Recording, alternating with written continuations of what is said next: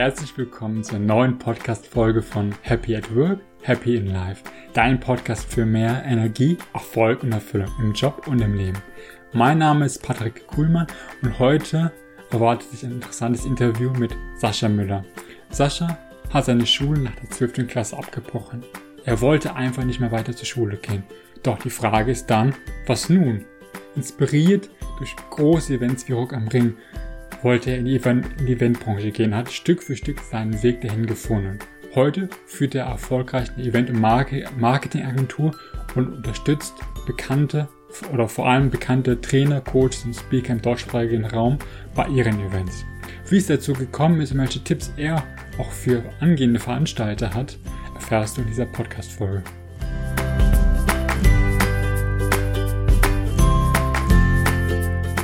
Hallo Sascha, schön, dass du beim Podcast dabei bist.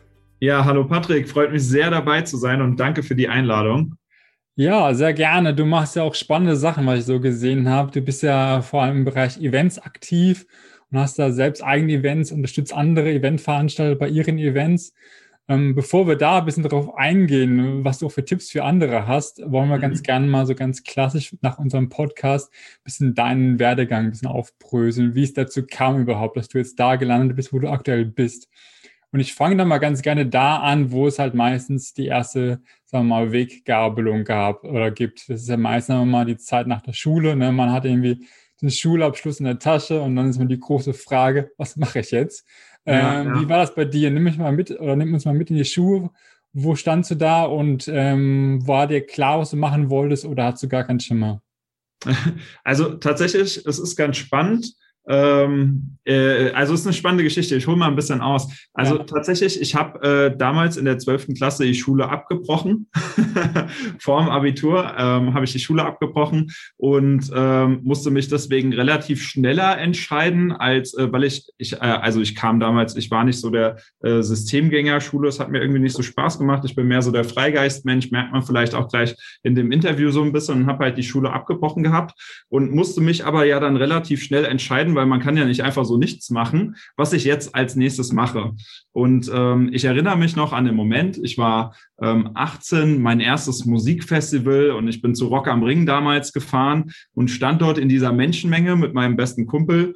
Ähm, 80.000 Menschen, glaube ich, ungefähr waren dort auch irgendwo um uns herum. Auf der Bühne spielt der Headliner des Abends. Es war schon dunkel, ähm, die Lichter waren dort, der Sound war gut und diese Stimmung einfach, das die ganzen Menschen, die dort vor dieser Bühne standen, gemeinsam so viel Spaß haben, so eine Energie haben, die hat mich gefesselt. Ich hatte so Gänsehaut und dachte so, das ist dieser Moment irgendwie, für den ich lebe. Diesen äh, Moment, wo Leute noch Monate später ihrem besten Freund oder ihrer Cousine, ihren Eltern davon erzählen oder vielleicht sogar sagen, hey, das war so cool, du musst nächstes Mal mitkommen, äh, weil ich den selber oft genug hatte, gerade auch nach Rock am Ring danach äh, waren wir dann immer eine größere Gruppe, äh, dass ich irgendwie gemerkt habe, ich muss was in dem Bereich machen. Und dann ist tatsächlich Rock am Ring auch so ein spannendes Musikfestival, weil tatsächlich der Veranstalter Marek Lieberberg relativ häufig selber auch mal auf die Bühne kommt und sich kurz bei den Gästen vorstellt oder Hallo sagt und bedankt oder den Headliner ankündigt. Und ich dachte, ach krass,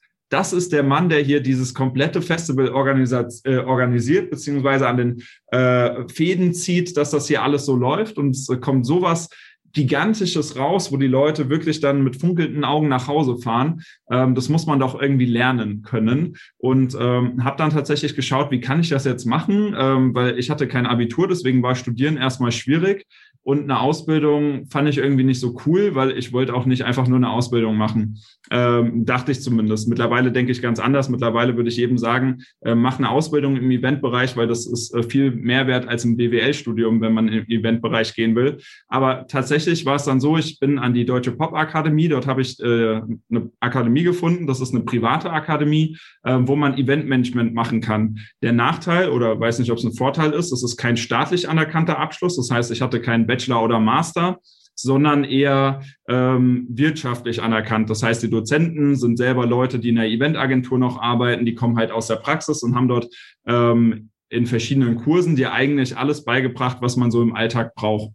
Und ähm, so fing das Ganze an, dass ich halt gesagt habe, ich mache jetzt nicht den klassischen Weg staatliche Ausbildung oder staatliche, äh, staatliches Studium, sondern dadurch, dass ich halt Schulabbrecher war, in Anführungszeichen, ähm, bin ich dann halt an die Deutsche Pop-Akademie gegangen, habe dort ein Jahr lang Projekt- und Eventmanagement gemacht, weil dadurch, dass es halt, ähm, also es war ein Kurssystem aufgeteilt, man konnte das ein Jahr lang lernen und habe mir das aber, weil es privat war, ich äh, bin jetzt nicht reich geboren oder so, finanziert, indem ich nebenbei in der Grundschule gearbeitet habe. Also ich habe mir dann einen Nebenjob gesucht, geschaut, okay, ich verdiene genug, um mir diese private Akademie zu leisten, dass ich schon mal irgendwie in diese Branche reinkomme und ähm, habe dann ein Jahr lang dort Eventmanagement gemacht und hatte so einen coolen Dozenten einfach, der mir einfach, ähm, der mich an die Hand genommen hat und damals auch ähm, gesagt hat, okay, wir haben jetzt eine Projektarbeit, die ihr machen müsst und ihr dürft euch aussuchen, ob ihr die Projektarbeit wirklich umsetzt oder es einfach nur fiktiv und ausgedacht ist bei euch im Kopf. Und ich dachte mir, wenn ich so eine Projektarbeit schon mache und da jetzt ein halbes Jahr lang dran arbeite, dann will ich das auch umsetzen, was ich mache und habe mir halt ein Projekt gesucht, ähm, dass ich eine eigene Party hier in Frankfurt am Main veranstalte. Das Lustige ist, ihr merkt jetzt, ich rede gerade von Festivals und Partys. Mittlerweile mache ich Konferenzen und Preisverleihungen und Messen, also bin doch ganz woanders, aber kommen wir vielleicht gleich zu. Aber kam damals mehr aus der Party- und Festivalszene und habe halt hier eine Party im Raum Frankfurt am Main angefangen zu organisieren.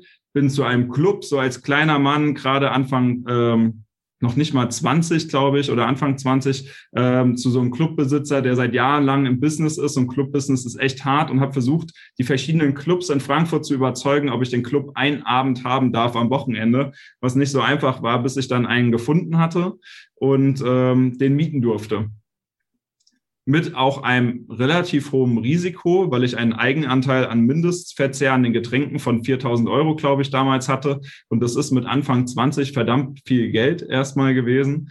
Ähm, ja, und so kam ich so in diese Eventwelt. Was heißt es auch eigener, selber Veranstalter zu sein? Habe damals dann auch mein Gewerbe schon angemeldet und ähm, habe versucht, diesen Club jetzt im Vorverkauf ähm, voll zu machen irgendwie, weil ich so ähm, gefühlt hinter mir jemanden herrennen sehen habe, der mir gleich 4000 Euro abnimmt und bin dann an alle Unis in ganz Frankfurt, habe Flyer verteilt.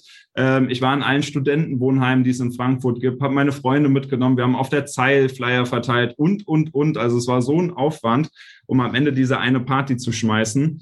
Und tatsächlich hat es dann auch funktioniert. Ich, ähm, long story short, ich kam dort null auf null gerade raus, hatte meine Projektarbeit damit abgeschlossen. Das heißt, ich hatte mein ähm, Deutsche Pop Akademie Diplom in der Hand für Eventmanagement, meine erste eigene Veranstaltung gemacht und dachte so, okay, jetzt aber richtig. Das war jetzt so, das ist so die erste Etappe gewesen, quasi, wie ich in den Job reingekommen bin. Ja, spannend. Ähm, ich will nur mal ganz kurz zurückgehen auf den Punkt, wo du meintest, dass du die Schule auch abgebrochen hast. Wie war das für dich? War das, ähm, fiel es dir leicht, die Entscheidung? Wie war die Resonanz im Umfeld? Weil gerade bei solchen Entscheidungen, wir mal, ist es ja nicht immer ganz einfach, die Entscheidung zu treffen, gerade vom Umfeld, das dann vielleicht doch so ein bisschen mehr reinredet, sagt, warum machst du das denn? Mach doch das und das. Wie war das bei dir?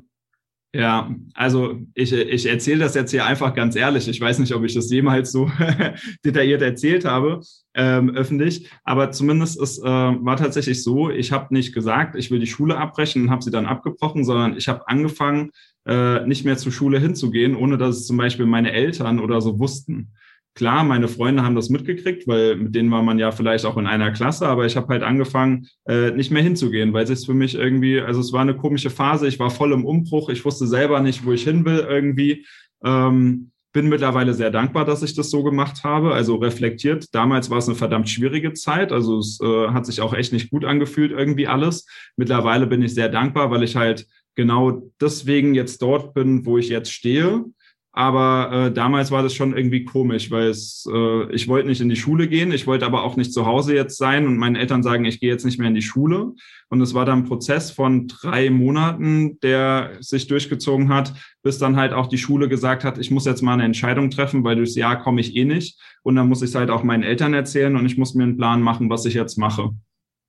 Mhm. Also es war jetzt kein einfacher Weg. Ähm, selbst das an der Deutschen Pop Akademie, was ich dort gemacht habe, weil es ja nichts Statisches ist, war jetzt von meinen Eltern auch nicht so gut erstmal angesehen. Äh, jetzt rückblickend ist es das Beste, was mir je passiert ist, weil mittlerweile kann ich sagen, ich habe meine eigene Event- und Marketingagentur, ich habe Mitarbeiter, ich habe große Projekte, also es läuft richtig gut, ähm, weil ich einfach aufgehört habe, in diesem System drin zu bleiben, wo vielleicht andere mich gerne drin gesehen haben und ich bin mehr meinem Herzen und meinem Bauchgefühl in die, äh, gefolgt in dieser Zeit und das tat mir halt zum Beispiel dann sehr gut. Mhm, ja, klingt gut. Und ähm, du meintest schon, also für Leute, die vielleicht irgendwie noch jung sind und zuhören und sagen irgendwie generell so die Eventbranche, das wäre schon so ein potenzielles Arbeitsfeld oder Wunscharbeitsfeld von denen. Was wäre ein bisschen deine Empfehlung? Du meintest, so eine Ausbildung im Eventbereich ähm, kannst du auf jeden Fall empfehlen für Leute, die da ja. Interesse haben.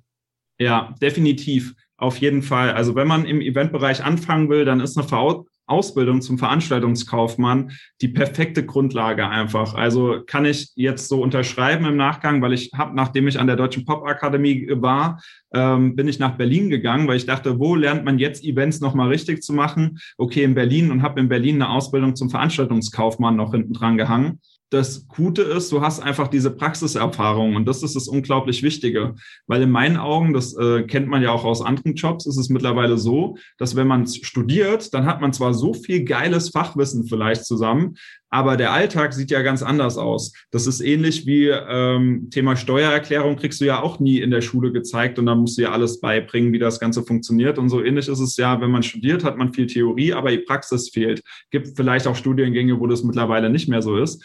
Aber das Geile an der Ausbildung war halt, du hast jeden Tag Praxis, du wirst in die Events mit reingenommen und ähm, an alle, die vielleicht zuhören, eine Ausbildung zum Veranstaltungskaufmann ist harte Knechtschaft erstmal.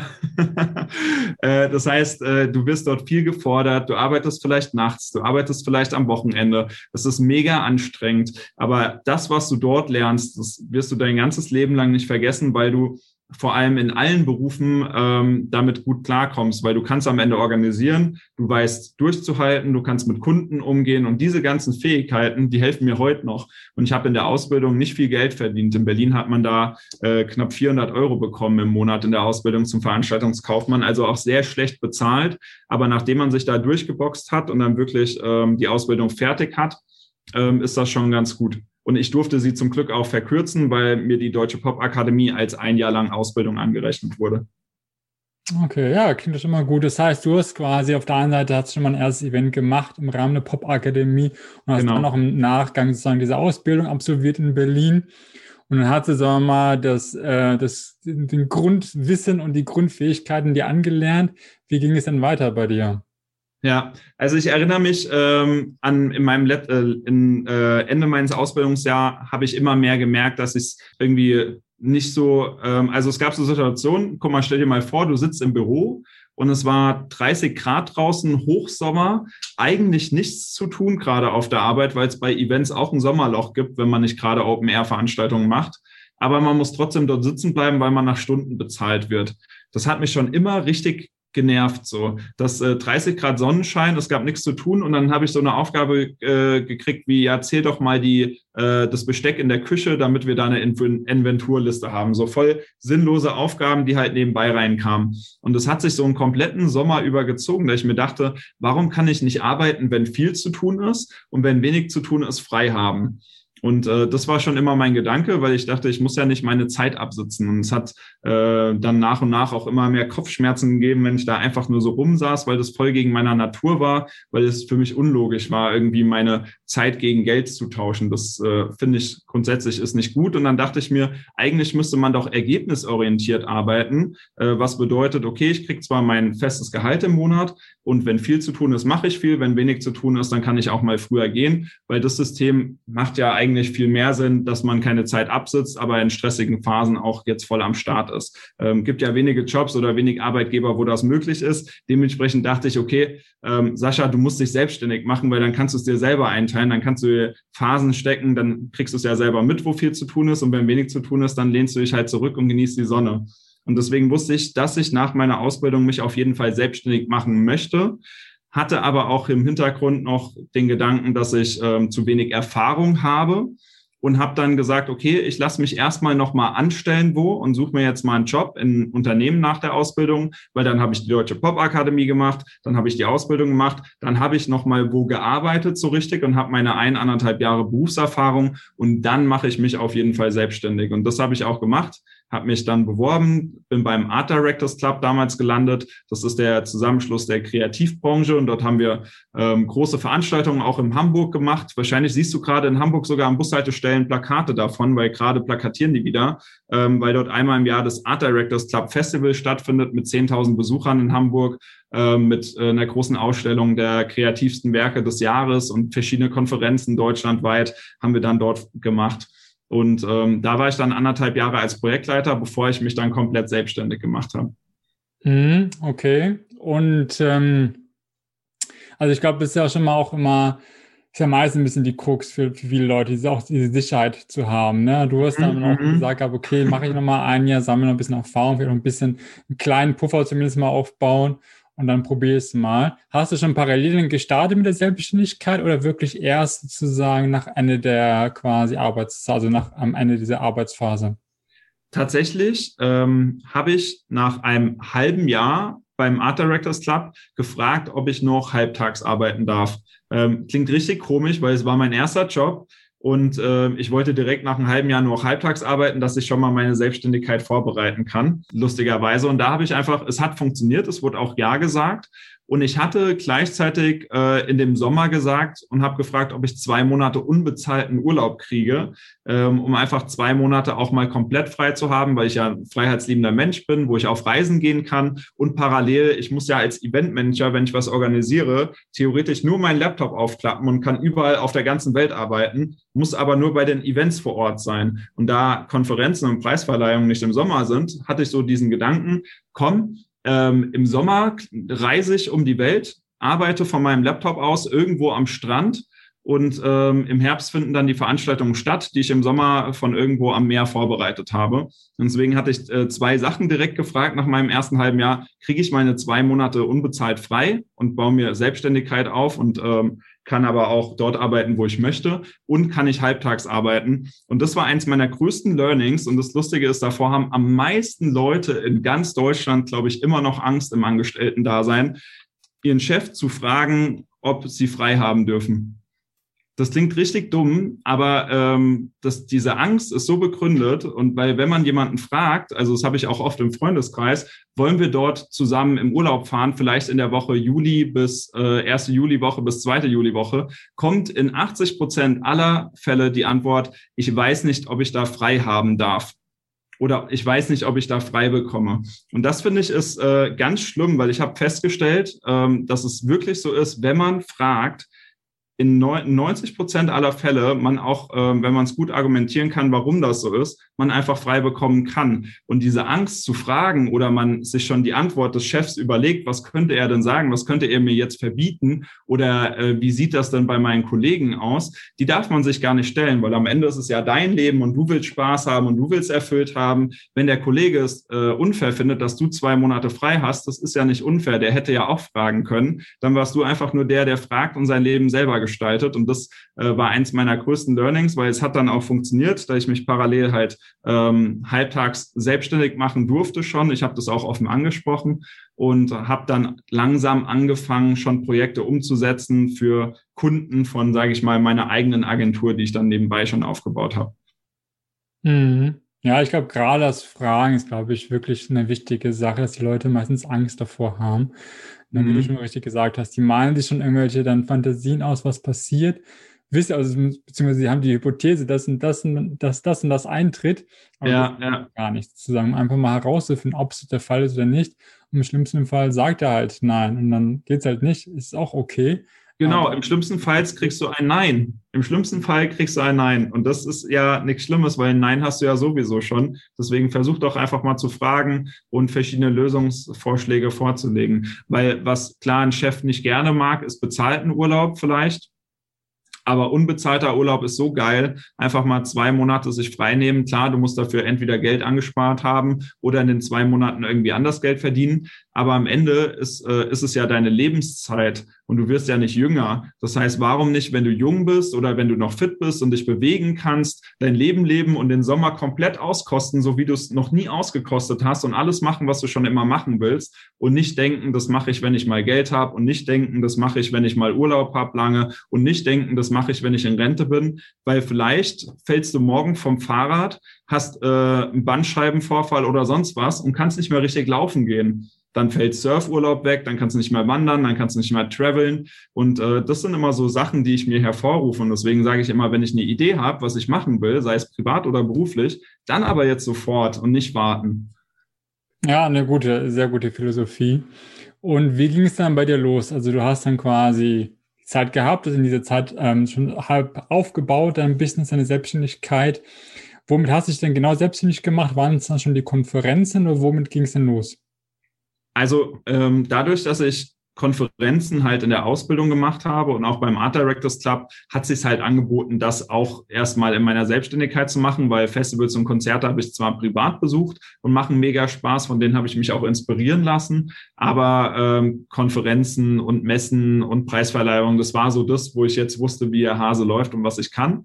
Und dann habe ich halt angefangen zu recherchieren, was gibt es denn für Konferenzen oder Seminare, ähm, die mich interessieren, die ich gut finde.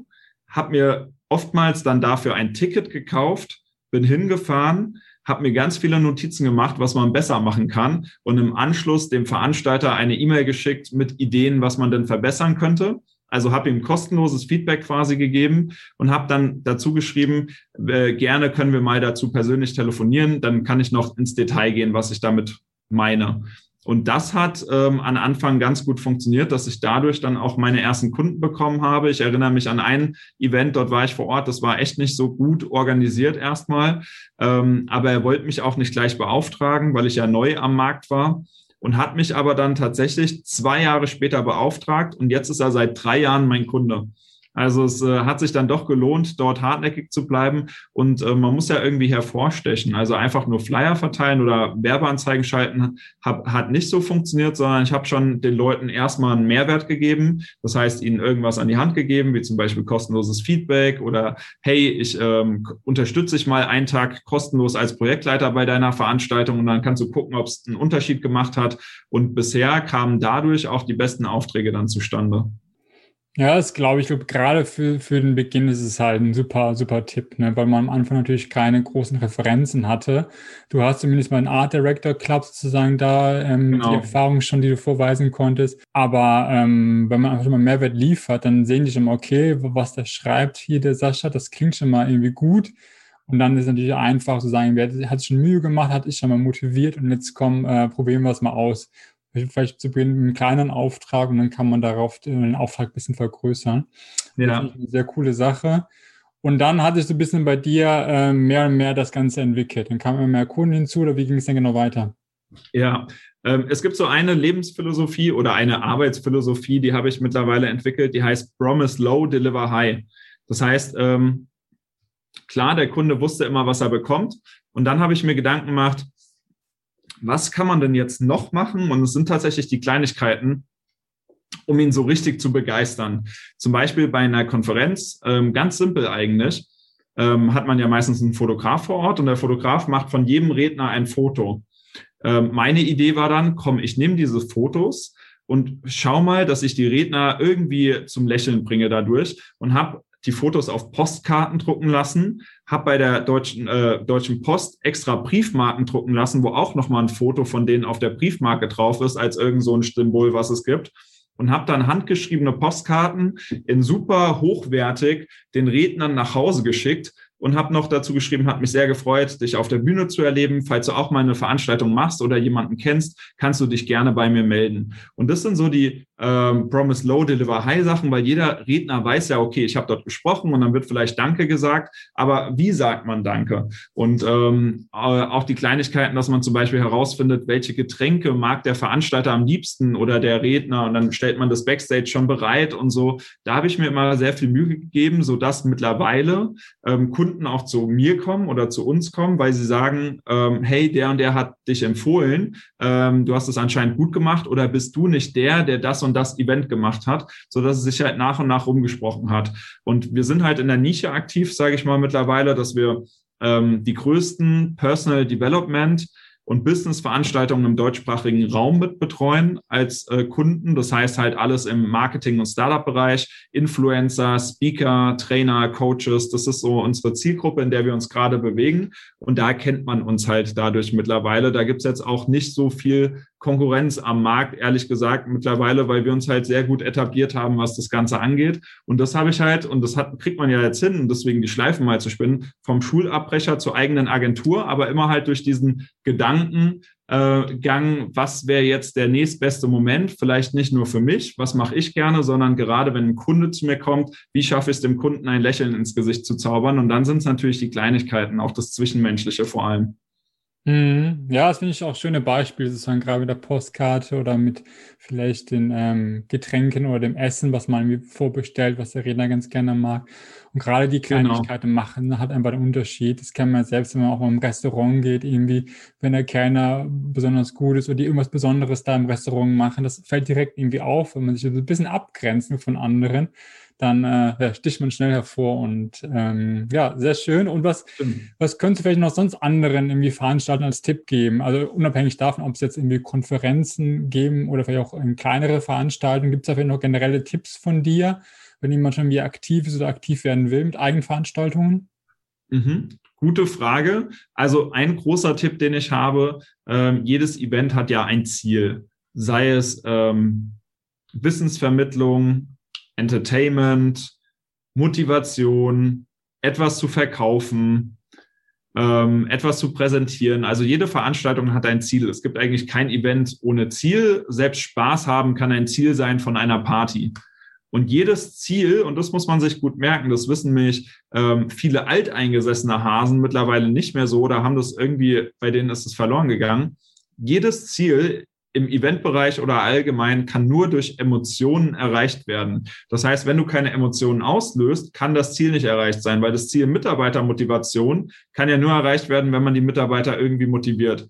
Das Ziel Spaß haben auf einer Party kann ja auch nur erreicht werden, wenn die Emotion Spaß, Freude, Leidenschaft ähm, in einen hervorgerufen wird und genauso aber auch das Ziel Informationsvermittlung. Informationen landen ja nicht einfach so in deinem Kopf, indem man den Zahlen, Daten, Fakten gibt, sondern Informationen landen ja auch in deinem Kopf, indem du sie mit was verknüpfst sei es mit Musik, mit einer Lichtshow, mit allem, was so die Customer Journey ausmacht, also die Reise, die du auf der Veranstaltung erlebst.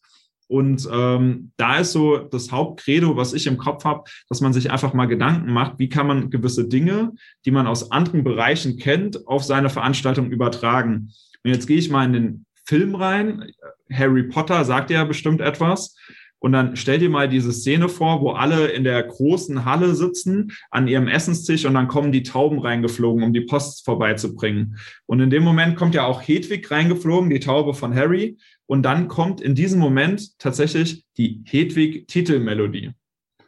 Und jetzt gehen wir mal in eine andere Szene rein. Ähm, Harry lernt zum ersten Mal Hagrid kennen, ist in diesem großen Wald und plötzlich kommt da ein großer, stämmiger Mann entgegen aus dem Wald im Dunkeln. Und was kommt in diesem Moment? Die Hagrid-Titelmelodie. Und das wird im Film schon seit Jahren verwendet, dass jede Szene seine eigene Titelmelodie oder seine eigene Melodie hat. Und das kann man auch gut bei Spotify oder so sich einfach mal nachhören. Ähm, oder auch bei YouTube ist es, glaube ich, alles drin. Wenn man Titelmelodie eingibt von den einzelnen Charakteren oder allgemein von dem Film, dann findet man diese einzelnen Parts. Und jetzt kann man einfach mal das, was man dort gelernt hat, auf Veranstaltungen übertragen, weil Filme lösen ja unterbewusst Emotionen aus und das will man ja mit Events auch. Das ist dann Eventpsychologie schon. Und dann kriegt man es hin, indem man zum Beispiel dem Moderator seinen eigenen Soundtrack gibt, dem Veranstalter seinen eigenen Soundtrack, den eigenen Soundtrack für Pausen zum Beispiel, dass immer halt dieselbe Playlist in der Pause läuft, ähm, woran sich Leute gewöhnen, was aber auch unterbewusst viel auslösen kann. Und so erreicht man es halt auch, dass man bei den Leuten es schafft, Gänsehautmomente zu erzeugen, Spannung zu erzeugen. Also dass man auch so Events äh, unterbewusst psychologisch aufbaut, zum Beispiel ich rede jetzt viel, aber ich liebe dieses Thema so, sorry, ähm, Countdowns bewirken, dass man bei Null still ist. Das heißt, vor jedem Event, wo man irgendwie Aufmerksamkeit haben will, bau einen Countdown ein. Bei Null sind die Teilnehmer still und dann muss was kommen. Und dann startest du vielleicht mit der Titelmelodie des Moderators, die jedes Mal kommt, wenn der Moderator auf die Bühne geht. Dann wissen die Leute mich auch irgendwann unterbewusst, wie so bei einer Hundeglocke, dass wenn dieser Sound vom Moderator kommt, dass das Event auch weiterläuft. Und da gibt es ganz, ganz, ganz, ganz viele solcher Pakete, ähm, an die man denken kann, um sowas zu kreieren, um dann wirklich nachhaltig auch was bei den Leuten auszulösen mit Musik kriegt man Standing Ovation hin. Viele fragen sich immer, wie schafft man es, dass die Leute alle aufstehen nach dem Event und applaudieren? Das funktioniert über Musik.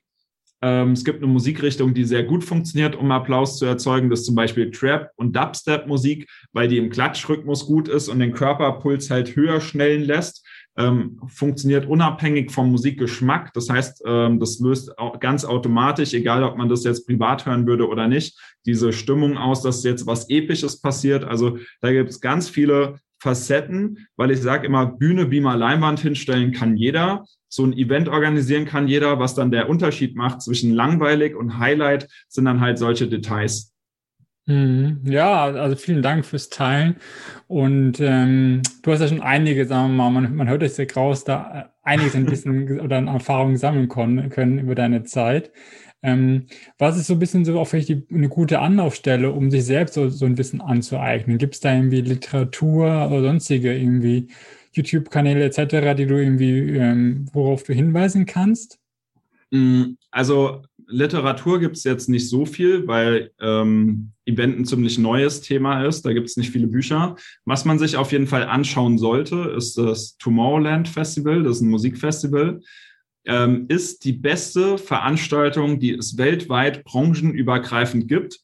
Ähm, dort gibt es, glaube ich, 180.000 Tickets, aber knapp 5 Millionen Leute wollen ein Ticket. Das ist innerhalb von 10 Sekunden jedes Jahr ausverkauft. Und was die halt verstanden haben, wie Marketing, wie Emotionen, wie Customer Journey funktioniert, aber auch Nachhaltigkeit und Organisation machen sie absolut perfekt. Und dementsprechend kann man sich halt, das mache ich auch immer, immer wenn die was Neues machen, ich gucke mir ganz genau an, wie machen die das, warum machen die das und sammle durchs Tomorrowland Festival ganz viel Inspiration und das kann man dann auf alle Branchen übertragen, selbst auf ähm, Anzugsträger-Events, Firmenvorstandsveranstaltungen kann man Ideen aus dem Tomorrowland Festival reinpacken und alle sind begeistert. Das kann ich dir versprechen und den Zuhörern. Das ist auf jeden Fall eine gute Anlaufstelle.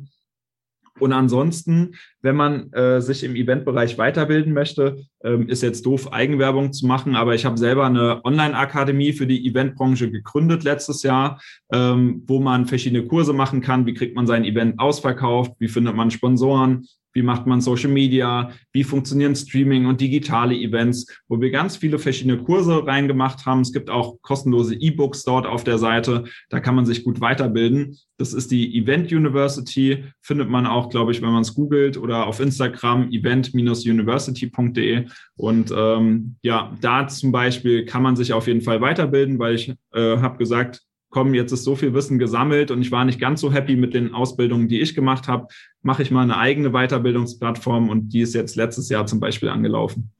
Ja, cool. Packen wir auf jeden Fall in die Show Notes, damit die Zuhörer auf jeden Fall da nochmal irgendwie den Link direkt parat haben. Ich würde mal kurz darauf eingehen. Ich finde das Thema Events Sponsoring auch immer interessant. Äh, das ist zumindest, was ich immer auch häufig sehe. Also die großen Events haben immer Sponsoren. Ähm, Dafür immer mal an dich die Frage, ab welcher Eventgröße macht irgendwie, findet man Sponsoren äh, und wie läuft das bestmöglich ab? Hast du da nochmal irgendwie einen Tipp zu? Mhm. Ich glaube, man kann schon ab 50 Personen auf jeden Fall einen Sponsor finden. Äh, bis Open End natürlich, weil es kommt immer darauf an, was willst du für einen Sponsor. Für eine kleine Veranstaltung von 50 Leuten ähm, nimmt man natürlich jemanden, der irgendwie lokal ansässig ist, ähm, der irgendwie eine Verbindung zu der Veranstaltung hat. Wenn man zum Beispiel sagt, das ist jetzt die Weihnachtsfeier von irgendeinem Sportverein oder sowas, ähm, dann sucht man sich vielleicht eine lokale Druckerei als Sponsor, die die Einladung zum Beispiel sponsort und die darf dann ihr Logo dafür draufdrucken. Also man muss immer gucken, je nachdem, wo man hin will und wie viel, was man eigentlich haben will, dass man halt entweder lokal oder national sucht und ähm, vor allem, was man haben will. Es gibt ja einen Unterschied zwischen Geldsponsoring und Sachsponsoring, weil entweder brauchst du Geld für dein Projekt oder vielleicht irgendeine Sache, die dir weiterhilft. Ähm, zum Beispiel Flyer, Plakate, also eine Druckerei ist immer ein geiler Sponsor, weil du kannst ähm, durch, durch die Druckprodukte, die halt viel helfen lassen. Und dann macht man vielleicht einen Barter-Deal, was bedeutet, dass gar kein Geld fließt. Das heißt, die Druckerei druckt dir die Plakate, dafür darf sie ihr Logo auf das Plakat mit draufdrucken und kommt vielleicht auf die Webseite und schon hast du einen Barter-Deal, dass du kostenlos Plakate hast. Also da kann man schon viel machen in der Sponsoring-Welt. Ähm, was ist möglich? Es gibt Veranstaltungen, die sind zu 80 Prozent durch Sponsoring-Gelder finanziert. Äh, mit Sponsoring-Summen von 200.000 Euro oder mehr. Also kommt immer aufs Format drauf an. Aber es kann auch kleine Events geben, wo du zum Beispiel einfach nur fragst, könnt ihr uns zum Beispiel ähm, Kuchen sponsoren bei irgendeiner ähm, Nachmittagsveranstaltung, wo es Kuchen geben soll, fragt man die Bäckerei um die Ecke, ob sie uns Kuchen sponsern und dafür dürfen sie überall Schilder aufstellen, Kuchen von der Konditorei ähm, Müller und Söhne so zum mhm. Beispiel. Also äh, Sponsoring bedeutet ja immer eine Win-Win-Situation zu haben. Beide sollen was davon haben und da gibt es eigentlich keine Grenzen. Äh, das Einzige, was man braucht, ist Mut, die Leute zu fragen. So, aber ich glaube, schlimmstenfalls auch da wieder ist das Nein. Ja, ich glaube, gerade diese Win-Win-Situation zu kreieren, das ist, glaube ich, mal entscheidend. So, ich habe mich selbst auch eine Veranstaltungsseite in Köln. Ich sehe, ich kriege mal wieder Anfragen, sozusagen, wo viele Leute was haben wollen, aber die wollen nicht mal was geben zumindest nicht mhm. erstmalig. Und das ist natürlich immer so ein bisschen manchmal, wo man sich selbst fragt, irgendwie, was habe ich davon? So nach ja. so tickt ja jeder Mensch, irgendwas habe ich davon jetzt letztendlich. Und man da direkt sich überlegen kann, wie du auch schon aufgezeigt hast, irgendwie, hey, ne, ihr könnt dann auch euer Logo bei uns auf dem Plakat drauf tun oder wie auch immer, oder wir nennen euch da und da an der Stelle irgendwie auf der Webseite oder in dem Imagefilm, wie auch immer, äh, dass man dann einfach viel mehr irgendwie Motivation beim anderen kreiert, euch auch entsprechend zu unterstützen. Ich glaube, das ist auch nochmal eine wichtige Sache. Also generell im Leben immer so versuchen, welchen Mehrwert kann ich dem anderen bieten, damit der auch eine Motivation hat, mir zu helfen. Definitiv, definitiv, kann ich so unterschreiben. Am besten eine Liste auch machen, wenn du sagst, du suchst jetzt einen Sponsor oder du möchtest was von einer anderen Person, eine Liste machen, was kannst du der alles Gutes tun? Was würde der Person bringen? Also dich in den Kopf rein zu versetzen und nicht mit deinen Wünschen zu kommen, sondern mit den Ideen, wie du der anderen Person helfen kannst. Ja, sehr gut, sehr gut. Genau. Haben wir soweit deinen Werdegang auch so ein bisschen abgedeckt oder gibt es noch irgendwas, was du noch irgendwie erwähnen willst? Also vielleicht eine Sache, ähm, die vielleicht wichtig ist oder spannend für alle Zuhörer. Ich habe mich ja dann selbstständig gemacht ähm, und bin wieder zurück in meine Heimatstadt hier nach Hanau gezogen, als ich dann selbstständig war. Und tatsächlich ähm, hatte ich dann auch so ein bisschen das Bauchgefühl oder ein bisschen Angst, ob ich von dem Geld leben kann. Das ist mich, glaube ich, die größte Angst, die man hat, weil es ja Unsicherheit da. Und ähm, habe mir dann einen Job wieder gesucht im Festangestellten-Dasein und war dann hier im Stadtmarketing von einer Kleinstadt drin plötzlich. Also ich war ein äh, halbes Jahr oder dreiviertel Jahr selbstständig und dann plötzlich habe ich mir wieder einen Festangestellten-Job gesucht, weil ich irgendwie Angst hatte, weil ich ähm, noch keine Aufträge hatte für die kommenden Monate und habe mir erstmal wieder was Festes gesucht. Ähm, und dann habe ich aber wieder gemerkt, dass wieder dieses Unwohlsein da war, weil das war ja nicht das, was meiner Natur entspricht. Ich will ja lieber selbstständig sein, eigene Projekte umsetzen, hatte super viele Ideen und habe dann nochmal gekündigt, ähm, um mich selbstständig zu machen, war dann wieder selbstständig, hatte dann wieder die Angst und habe mir einen Job auf dem Wochenmarkt gesucht, weil ich dachte, auf dem Wochenmarkt arbeite ich nur morgens, habe ein bisschen Grundgeld und kann dann meine Selbstständigkeit komplett finanzieren war dann aber auch unzufrieden, weil dadurch, dass ich auf dem Wochenmarkt gearbeitet habe, was echt ähm, sehr cool war, aber auch kräftezerrend, ähm, hatte ich wieder nicht so viel Zeit für meine Selbstständigkeit. Und dann war es einfach dieser Punkt, und das ist vielleicht das Spannende zu hören. Erst in dem Moment, wo ich mir keine Gedanken mehr gemacht habe, ob das jetzt klappen könnte oder nicht, und gesagt habe, okay, ich werde nicht mehr im Angestellten-Dasein arbeiten, sondern ich mache mich jetzt endlich richtig selbstständig und hüpfe nicht immer wieder zurück auf die sichere Insel. Erst ab da hat es dann angefangen zu funktionieren. Und jetzt vielleicht nochmal zurückgekurbelt. Letztes Jahr war Corona, ähm, Event- und Marketingagentur. Wir wurden richtig kaputt gemacht erstmal, weil wir sechs Monate keine Euro-Einnahmen hatten. Also nichts, weil alle Events abgesagt wurden. Und auch da kam wieder mein Umfeld auf mich zu. Sascha, ich habe hier eine Stellenausschreibung gesehen, die suchen dort was, dort was. Mach doch was anderes. Lass dich doch für die Zeit anstellen. Aber aufgrund meiner Erfahrung habe ich gesagt, nein, das mache ich definitiv nicht, weil sonst passiert ja wieder dieselbe Spirale wie davor. Ich lasse mich anstellen, werde wieder selbstständig Technik und, und, und, habe ich gesagt, ich mache es nicht. Ich bleibe dran, ich bilde mich weiter. Wie kann man Streaming und digitale Veranstaltungen machen, was wir mittlerweile sehr gut können. Und dadurch haben wir es jetzt geschafft, dass wir Jahr 2021 eigentlich wieder voll zurück sind, voll aufgestellt sind, auch wieder relativ normal Geld verdienen, während andere Eventagenturen oder Eventler gerade, ähm, es tut mir weh und es ist äh, echt schade, den Markt verlassen mussten, keine Einnahmen haben, vom Staat leben, ähm, sind wir als Agentur, dadurch, dass ich halt diesen Kämpferdrang dann dennoch in mir beibehalten hatte, soweit, dass wir super viele digitale Produktionen machen, ähm, die immer sehr nah sogar an eine TV-Show rankommen mittlerweile, was auch richtig viel Spaß macht und ich sagen kann, digitale Events funktionieren auch sehr gut, machen Spaß. Und ähm, ich habe halt nicht aufgegeben. Und das ist, glaube ich, das, was ich auch jedem mitgeben will, dass halt super viel Mut dazu gehört. Ich kann jedem verstehen, der Angst hat, den Schritt zu gehen ins Ungewisse. Aber gerade in Deutschland kann einem eigentlich nichts passieren, weil im Worst Case wird man immer vom Staat aufgefangen und hat vielleicht dann mal Arbeitslosengeld oder Sozialhilfe, wofür man sich aber nicht schämen muss, weil man hat es wenigstens versucht. Mhm. Ja, stimmt, stimmt.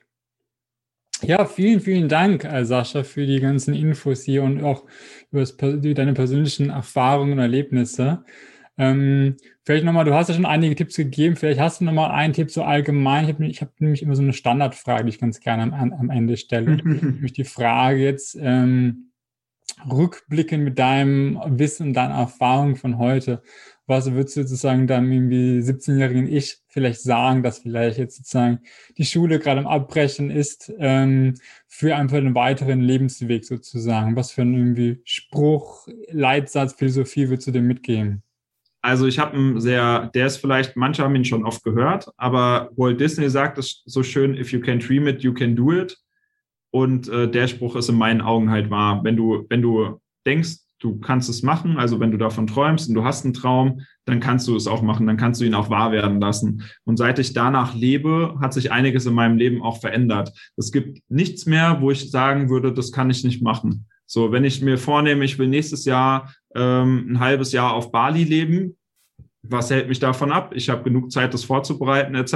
Und wenn man danach geht und ähm, seinen Träumen freien Lauf lässt, ich will mich selbstständig machen, ich will den Job wechseln oder so, dann setze keine Blockade, sondern sag einfach, du kannst es machen und dann mach es. Denn jede Entscheidung, die du triffst, triffst du ja selber. Und äh, da gehört auch viel Selbstverantwortung dazu. Aber wie gesagt, im Worst Case, was soll im schlimmsten Fall passieren? Ruderst du zurück und triffst eine andere Entscheidung. Perfekt. Und jetzt, wenn jetzt Zuhörer sagen, was der Sascha erzählt, das klingt irgendwie gut und hätten irgendwie Lust, mit dir irgendwie in Kontakt zu treten oder mehr über dich oder deine Projekte zu erfahren, was sind so die besten Kanäle dafür? Ähm, gerne auf Instagram. Dort äh, kann man sogar auch so ein bisschen behind the scenes immer sehen, weil ich immer mal filme, wenn ich unterwegs bin und zeige so ein bisschen, wie das alles im Alltag aussieht. Da muss man sascha.events eingeben, dann findet man dort mich, da kann man mir Folgen schreiben. Ich antworte auch auf jede Nachricht. Und äh, ansonsten auch per E-Mail ist äh, team at hallosascha.de und äh, dementsprechend auch hallosascha.de wäre meine Webseite. Also da kann man mich finden, man kann mir überall schreiben. Ich telefoniere auch gerne, ich mache gern Brainstorming. Wenn jemand auch nicht weiß, wo es beruflich gerade hingehen soll, tausche ich mich auch gerne aus. Ähm, Finde ich alles cool. Ich mag Menschen kennenlernen. Sehr gut. Ja, dann vielen, vielen Dank für deine Zeit, Sascha, und dir weiterhin alles Gute. Sehr gerne, Patrick. Coole Fragen, hat mir richtig viel Spaß gemacht.